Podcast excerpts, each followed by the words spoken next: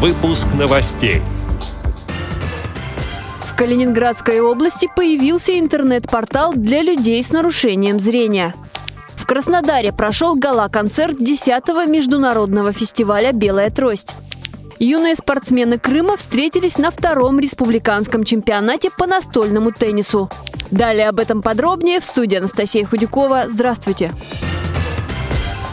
Всю информацию о жизни инвалидов по зрению Калининградской области теперь можно найти на официальном сайте региональной организации ВОЗ. Его адрес – калининградвоз.рф.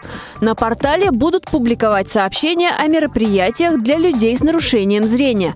Также одна из главных задач – привлечение внимания общественности к работе организации и развитие молодежного движения. Разделы сайта также познакомят с интересующими нормативными документами, программой реабилитации, контактной информацией местных организаций ВОЗ. Гала-концерт Южного федерального округа 10-го международного благотворительного фестиваля «Белая трость» прошел в Краснодаре. В нем участвовали воспитанники коррекционных школ, в том числе учащиеся специализированной музыкальной школы слепых и слабовидящих детей «Армавира». Все они прошли отборочный тур. Организатором концерта выступил благотворительный фонд помощи незрячим и слабовидящим детям по зову сердца Дианы Гурцкая при поддержке Общественной палаты России и администрации края. Юные таланты выступили на сцене Краснодарской филармонии со звездами российской эстрады, сообщает пресс-служба Министерства культуры региона.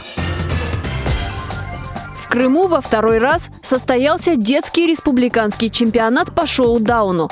Встреча проходила в Симферопольской специальной школе-интернате номер один при поддержке Крымского отделения Федерации спорта слепых – в соревнованиях участвовали 10 школьников младших классов, 4 девочки и 6 мальчиков. Каждый сет длился по 5 минут. Два поражения означали выход из игры.